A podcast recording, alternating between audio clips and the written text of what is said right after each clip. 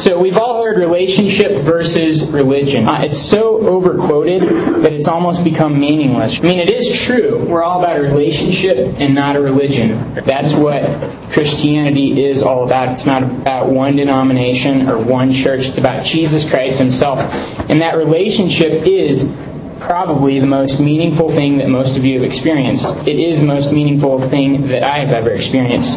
Paul says in Philippians 3 7 through 8, he says, But whatever was to my profit, I now consider loss for the sake of Christ. What is more, I consider everything a loss compared to the surpassing greatness of knowing Christ Jesus my Lord, for whose sake I have lost all things and consider them rubbish, that I may gain Christ. So Paul is saying, My relationship with Christ is so important to me that I consider every other thing on this planet trash compared to that relationship. Now, going on, I think that along with that whole confusion, or I guess that meaninglessness that comes with quoting that relationship versus religion thing so many times, I guess we've almost developed a type of confusion about what does it really mean to have a relationship with Christ. Some people might say, oh, it means that I feel really close to Christ. What if you don't feel really close to Christ on a certain day? that feeling might not have so much to do with it. Some people might think it means whether I go to church every Sunday or not. And if I miss a Sunday, I'm not really on God's good side, and maybe we don't have a relationship. That's not the case. Some might think it means being near perfect, which I know I'm not, and most of you probably know you're not. That isn't the case either. So, what does it really mean to have a relationship with Jesus Christ? It's, it's huge. Basically, it's pretty simple. In 2 Corinthians 11.3, Paul said, But I fear lest somehow as the serpent deceived Eve by his craftiness, so your minds may be corrupted from the simplicity that is in Christ Jesus. So, so Paul is saying that a relationship with Christ is really a pretty simple thing. And he says, don't get confused to the point where you make it something that's not simple. Don't add in this and that. Sometimes I think we've complicated it with too many events, methods, opinions, books. A lot of those things are good, but sometimes we've let those things take the place of Jesus Christ himself. Have you ever done that? I have. I've, I've gotten to the point where maybe I love C.S. Lewis as a writer. Well, sometimes if I'm not careful, C.S. Lewis can become my relationship with God, my walk with God. Uh, sometimes going to church can become my walk with God. That's not what God intended. God intended a relationship with you personally. So don't let those other things take over that relationship.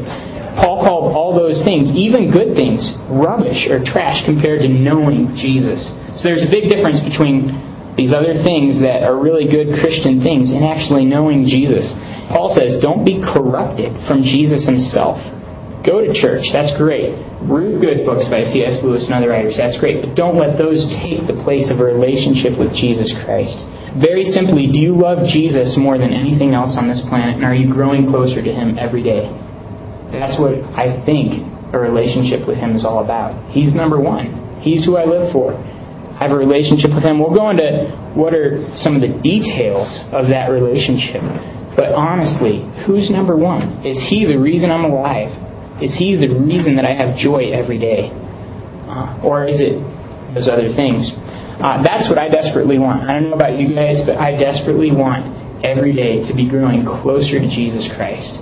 And I want that to be kind of the measure for whether it was a good day or a bad day.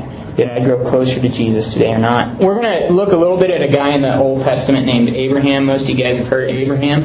He is, I think, the only person in the entire Bible that God specifically, individually, by name, called his friend. And so I was thinking, if God was, you know, three times going to write in his word that this guy was his friend, what did this guy do that we could learn from? Why was Abraham called God's friend. And so we'll look a little bit at uh, Abraham's life.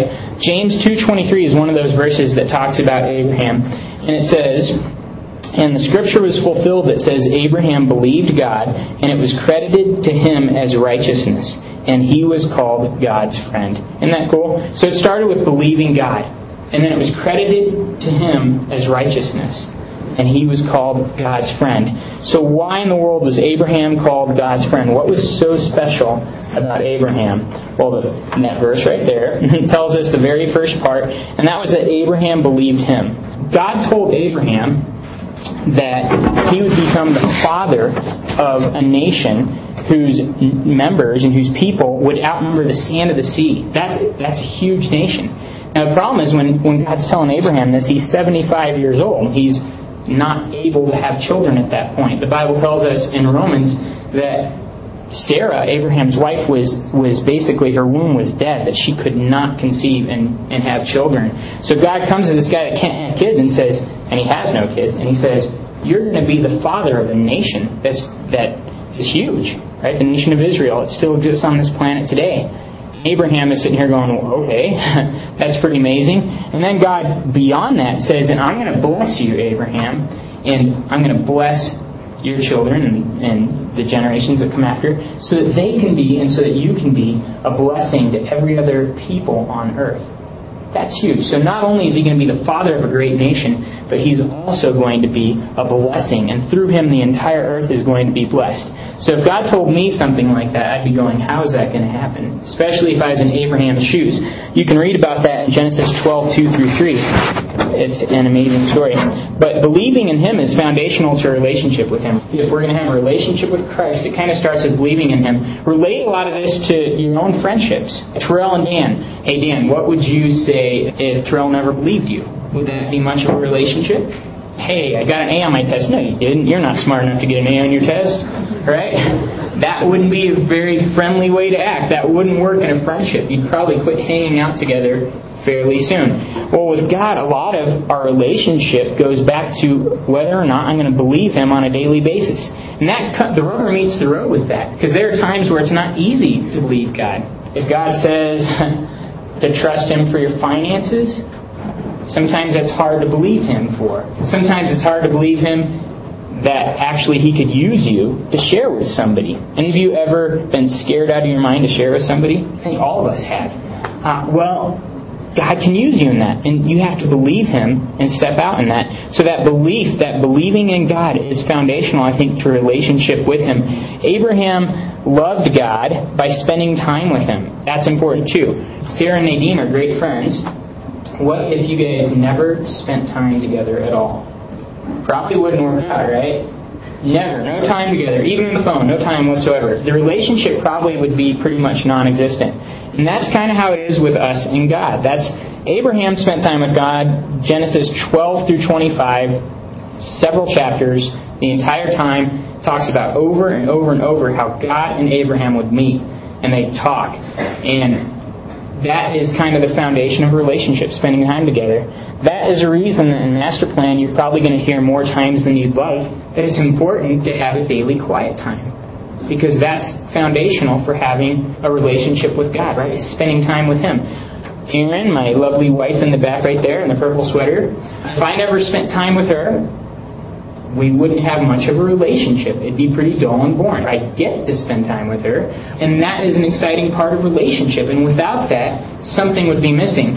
But how often is it easy for you in your walk with God, for me in my walk with God, to, to kind of give him 10, 15 minutes? Have you ever had a friend kind of shrug you off? I don't really want to hang out with you. I don't want to spend time with you. Doesn't that kind of hurt? How many times have we done that to God, even this week? yeah, God, I'll give you five minutes, ten minutes, or I'll, I'll give you 30 minutes, and then I think I'm a really great person the rest of the day.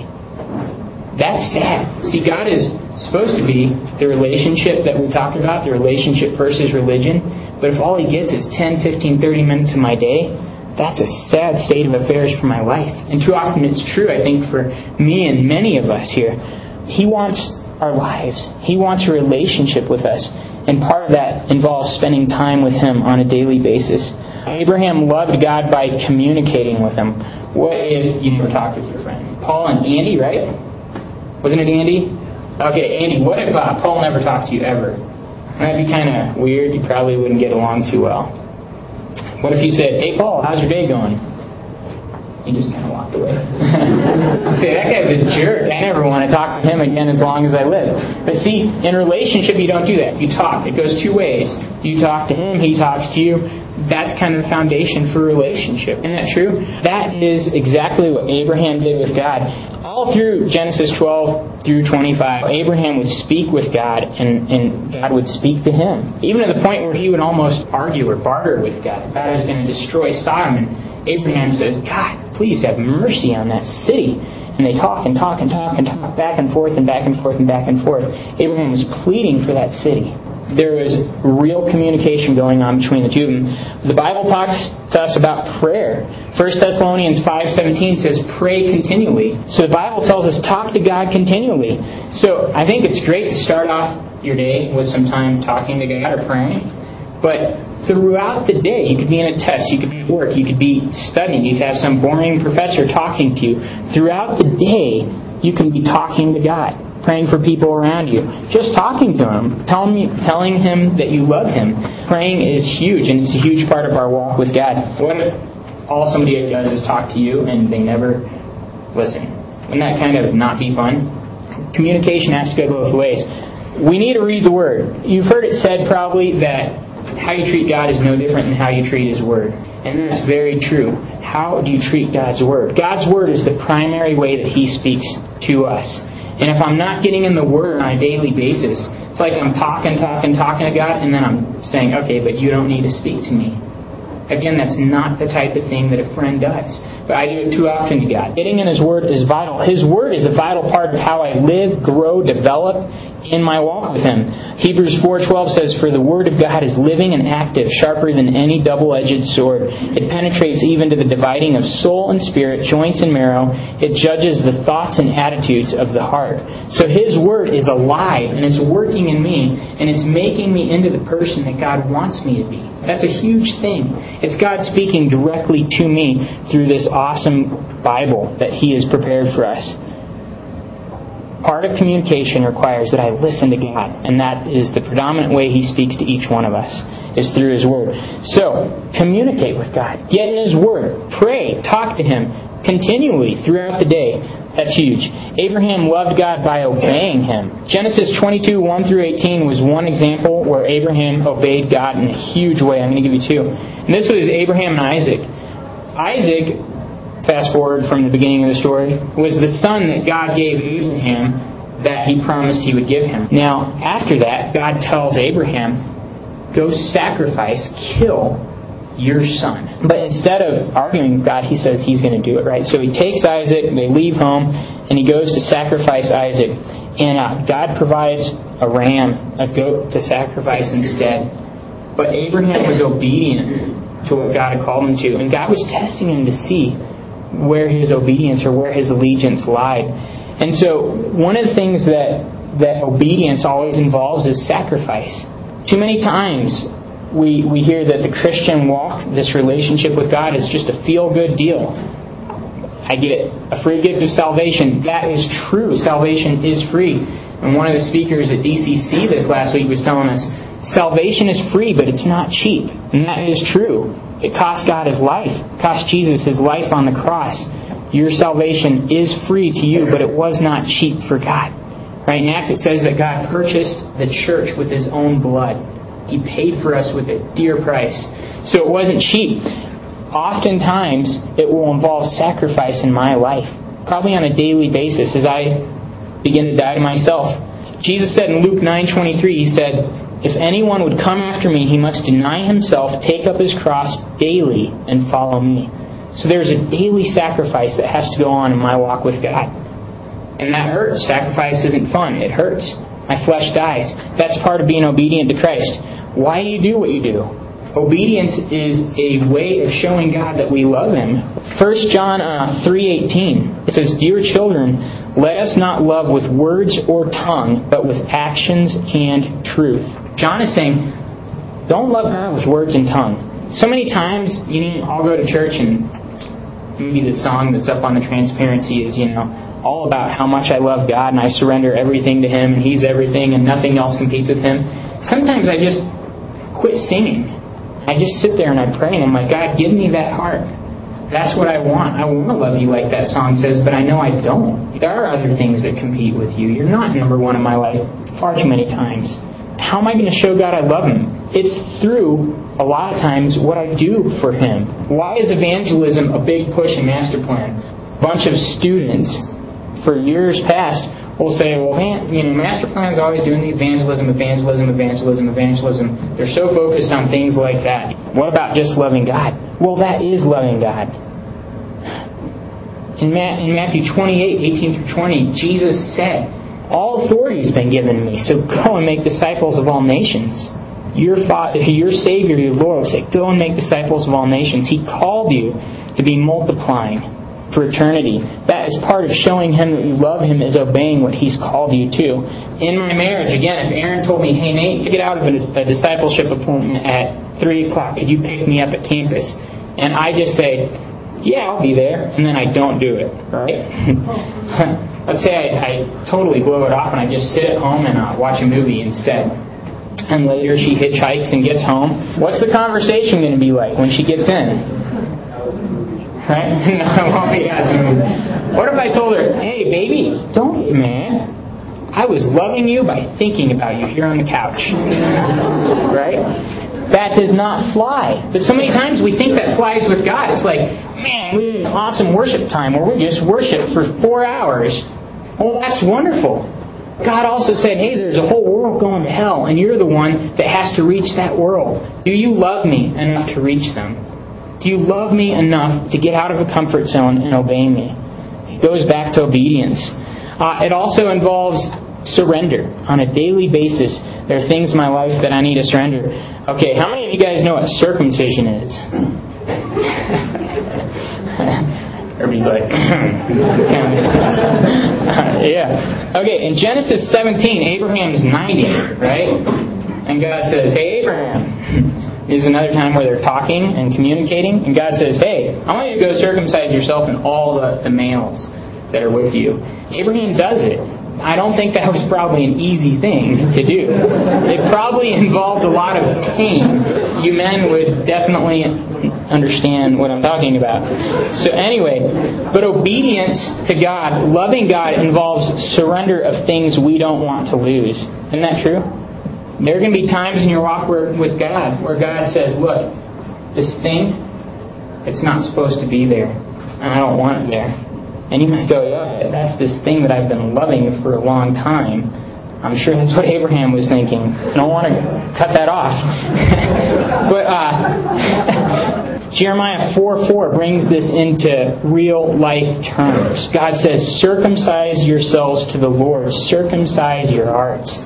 Right? How many things are in my heart that compete with God for His attention? And God says, circumcise it, cut it out of there. I don't want it in your heart anymore. It doesn't need to be there. That's the thing. God will call us to surrender things, to give up things in this life that might be very dear to us. But He will replace it with Himself, which is a lot better than any of those things could ever be. Why do you do what you do? Obedience to God is a way of showing Him our love for Him. And I don't care how fervently you sing or how fervently you pray and how great it feels for however many hours, if you're not sharing your faith, are you really loving God? If and I'm see, we don't want to get into legalism, right? Galatians 5:1 says it's for freedom that Christ has set you free. But still, God has called us to certain things. And if we truly love Him, we will obey Him. He says that. You are my friends if you do what I command. Right? So that's how we show Him that we love Him, is if we do what He commands. Another way that Abraham, a final way that Abraham loved God was by loving other people. Right? Isn't that true? Is it possible to love God without loving other people? I don't think so. Uh, Genesis 13, 8 through 13 is a little passage, one example where Abraham uh, basically is given an opportunity. He's traveling with his nephew Lot. Abraham is given all his land, basically, and he gets to pick where he wants to live. And and he goes with Lot, and Abraham has preference, and Abraham says, Look, you pick where you want to live. You want that side, I'll go to this side. You want to go there, I'll go to the other place. He basically says to Lot, he goes, You take what you want, I'll take the second best. He put Lot's good above his own, and he did not have to. And he gives his nephew first choice. He says, You get to go first. So he's that's truly what love is. It's putting somebody else's good above your own. Love is a verb. It's actually putting somebody else's good above my own. 1 John 4, 20 through 21 says, If anyone says, I love God, yet hates his brother, he is a liar. For anyone who does not love his brother whom he has seen cannot love God whom he has not seen. And he has given us this command whoever loves God must also love his brother. One way of loving God is by loving other people. Those are a few different ways that Abraham showed God his love. And I think that they're all going to apply to our lives. Everything in our relationship is a response to God's love. Proverbs 18:24 says that there is a friend that sticks closer than a brother. That's Jesus Christ himself. 1 John 4:19 says that we love him because he first loved us. We're just responding to his love, which he showed us through actions too by dying on the cross. Uh, Jeremiah 31:3, this is one of my favorite verses. It says he's loved you with an everlasting love, never ever began. Noah, imagine this. God's love for you individually never began. You can't you can't comprehend it. There was never a point where God's love started for Noah. For all of eternity, God's loved you, Noah. I mean, that's huge. For all of eternity, He has loved you. That's an amazing thing. It never began, and it will never end. It's an eternal love that He loves you with. Jesus said in John 15 15, He says, I have called you friends. So I want to contrast that with the beginning. In the beginning, the only people in the Bible, probably I think the only person in the Bible that's ever referred to by name as being God's friend is Abraham. That's a pretty big privilege to be, to be called God's friend. And now fast forward a couple thousand years and Jesus says, Hey you, Brian, you're my friend. Hey Dave, you're my friend. Justin, you're my friend. And that huge Amy, you're my friend. So the, the, this place that Abraham, the only person in the, all the Old Testament held as being God's friend, now each one of us gets the privilege to have that same relationship with Christ, to be called his friend. Everything that God intends to do in your life will come out of that friendship how do you start a relationship with Christ? I'm sure that there are some in here that don't have that relationship with Jesus yet. Basically, the Bible tells you He loves you. I read a few of the verses. He loves you with an everlasting love. Whether or not you've ever accepted Him as your Savior and Lord, He still loves you with an everlasting love. And He has a plan for your life. But there's a problem. We're all sinful, each and every one of us. It basically just means that we've done our own thing, we've gone our own way, we're selfish. We put our good above His good. We do that, I think, on a daily basis. And so that sin separates us from God. Just like I talked about earlier, how if your friend doesn't respond to you, doesn't talk to you, doesn't listen to you, doesn't spend time with you, if your friend doesn't do any of those things, you're probably not going to want to be around him very much. It's going to separate you. You're not going to be close friends. In the same in the same way, our sin has separated us from God. Every single one of us. The Bible says there's not one of us that hasn't sinned. All of us have, and it separates us from God. But there is hope. Jesus Christ Himself, God Himself, became a human being and died on the cross to pay for all of our sin, so that through Him we could have a relationship with Christ, so that we could be His friends. And that relationship involves being with Him for eternity. So when I die on this planet, in the blink of an eye, I'm with Him in eternity for the rest of eternity. But it also involves a lot more. It involves an abundant, meaningful, satisfying, fulfilling, an awesome life on this planet. Doesn't mean everything will always be perfect, but it means that when I die, I will have had one heck of a life. Uh, all that is what He wants, but there's something you need to do first. And that is every single one of us has to personally accept Him. We each have to personally receive that gift He gives. When we accept Him, He comes into our life. Revelation 3.20, Jesus Himself says, Here I am. I stand at the door and knock. If anyone hears my voice and opens the door, I will come in. So, if you've never received Christ in your life, He's standing at the door right now knocking. Maybe you've heard that knock. And He's saying, I want to come your life. I want to have that relationship with you. And when you simply pray and say, Jesus, come into my life, forgive my sins, He does that. He forgives your sins, He comes into your life, and He starts that relationship with you. And that relationship will never end but will last for all of eternity. So, what are the results of a relationship with God? Well, we believe in Him. John 3.16 says we will never perish but have everlasting life with Him. That's a big result. John 10.10 again says that we'll have an abundant life on this planet through that relationship. And will accomplish the eternally significant plan and purpose that He has for our lives here on this planet. Now, remember I talked about Abraham having a purpose for his life that was way bigger and anything he could humanly achieve. And God achieved that purpose through that relationship that they had together. That's the same way it is with me and you. Each of us has a purpose, the Bible tells us. Jeremiah 29 11, God says He has a plan for your life, and it's a good plan, a plan to prosper you, not to harm you, to give you a future and a hope. It's probably better than any other plan for your life you've ever heard. There's no buts, there's no ifs. It's solid. He goes, I have that plan for your life. How do we achieve that? Well, we have that daily relationship with Him. Hebrews 12.2 says we keep our eyes on Jesus. John 15.5, Jesus says, if you abide in me, you'll bear much fruit, right? So what does it mean to abide somewhere? Any English major here? It means to live in. It doesn't end when you leave the building. We live there. If you go visit somebody for half an hour and then leave, you're not abiding there. Jesus said, if you abide in me, you'll bear much fruit. So abide with Him every second day. Talk with Him. Read His Word. Have that continual relationship with Him. All this kind of boils down to Jesus' own words in Mark 12, 30 through 31. He says, Love the Lord your God with all your heart and with all your soul and with all your mind and with all your strength. What does it mean to love God with all my heart? My heart is what? My emotions, what I feel, what I want, what I desire, my appetites.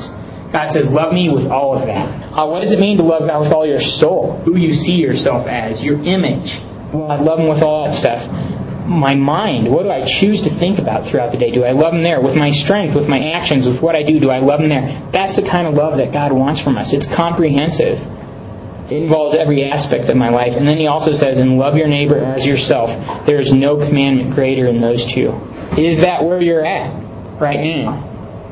Far too rarely is that where I'm at. Philippians 2.21 sadly really describes me way too often. That says everyone looks after his own interests and not the interests of Jesus Christ. Isn't that true? Does that ever define you? I look after my own interests and not the interests of Jesus Christ. That's way too sad, but it's it's really true for a lot of us. Kind of just getting down to brass tacks. Are you believing in Him? And I don't mean that means that you never have doubt. But are you choosing to step out believing that He is true, even if it doesn't feel like it's going to happen? And choosing to believe Him. Are you spending time with Him on a daily basis? Are you talking with Him? Are you praying? How's your prayer life? My prayer life is not where it needs to be. Uh, are you listening to Him? How, what, how much time am I getting in the Word? Am I really getting in the Word and hearing what God has to say to me? Are you obeying Him? I think this is kind of a crux. You cannot love Him without obeying Him. Again, that is why we focus on things like evangelism, like reaching this campus for Christ. That's what He Himself told me to do. And if I choose not to do it, I'm choosing not to obey God. And if I choose not to obey God, that shows me whether or not I really honestly do love Him. And I'd have to say I don't if I don't obey Him. Are you loving God by loving other people around you? Do you come first or do the people around you come first? Has anyone else or anything else taken his place? It's kind of hard, but I think it's so good for us to think through. Has anything become more important to me than Jesus Christ himself? In Revelations 2 4 through 5, Jesus says, You have forsaken your first love. First, most important love in my life. I've, he says, We've forsaken it. He goes, Remember the height from which you fell and repent. Repent means change your thought, change the way you're thinking doesn't mean become perfect overnight, which too many people think it means. It basically means, yeah, Jesus, I realize I haven't always made you number one. And I mm-hmm. haven't ever been a good friend to you like you have been to me. And starting today, I simply want to be a good friend. I want to change the way I treat you, Jesus. Anything else, James 4 4 says, says, Don't you know that friendship with the world is hatred toward God? So often I want to be trendy, I want to be accepted, I want to be loved by my peers, by the world. I don't want to look stupid, I don't want to look like one of those outrageous Christians that go around witnessing to everything that moves. Sometimes I have this image problem, right? James said, I mean, yeah, James says that's hatred towards God. That's hatred towards God. Remember something though. This is really cool, uh, a cool verse. If that's where any of you are, and if that's where I am, and it is far too often, 1 John 1 9 says, If we confess our sins, He is faithful and just and will forgive us our sins and purify us from all unrighteousness. So the second I say, God, I'm sorry, fellowship with Him is completely restored. There's a freedom again in that fellowship with God. So, just to close, Jeremiah 30:21 says, "Who is he who will devote himself to be close to me?" So, who is he that's going to devote himself to be close to me? Right now tonight, are you the person that's going to devote yourself to be close to God? And what will that take? is going to distract you from Him and what do you need to surrender to Him tonight.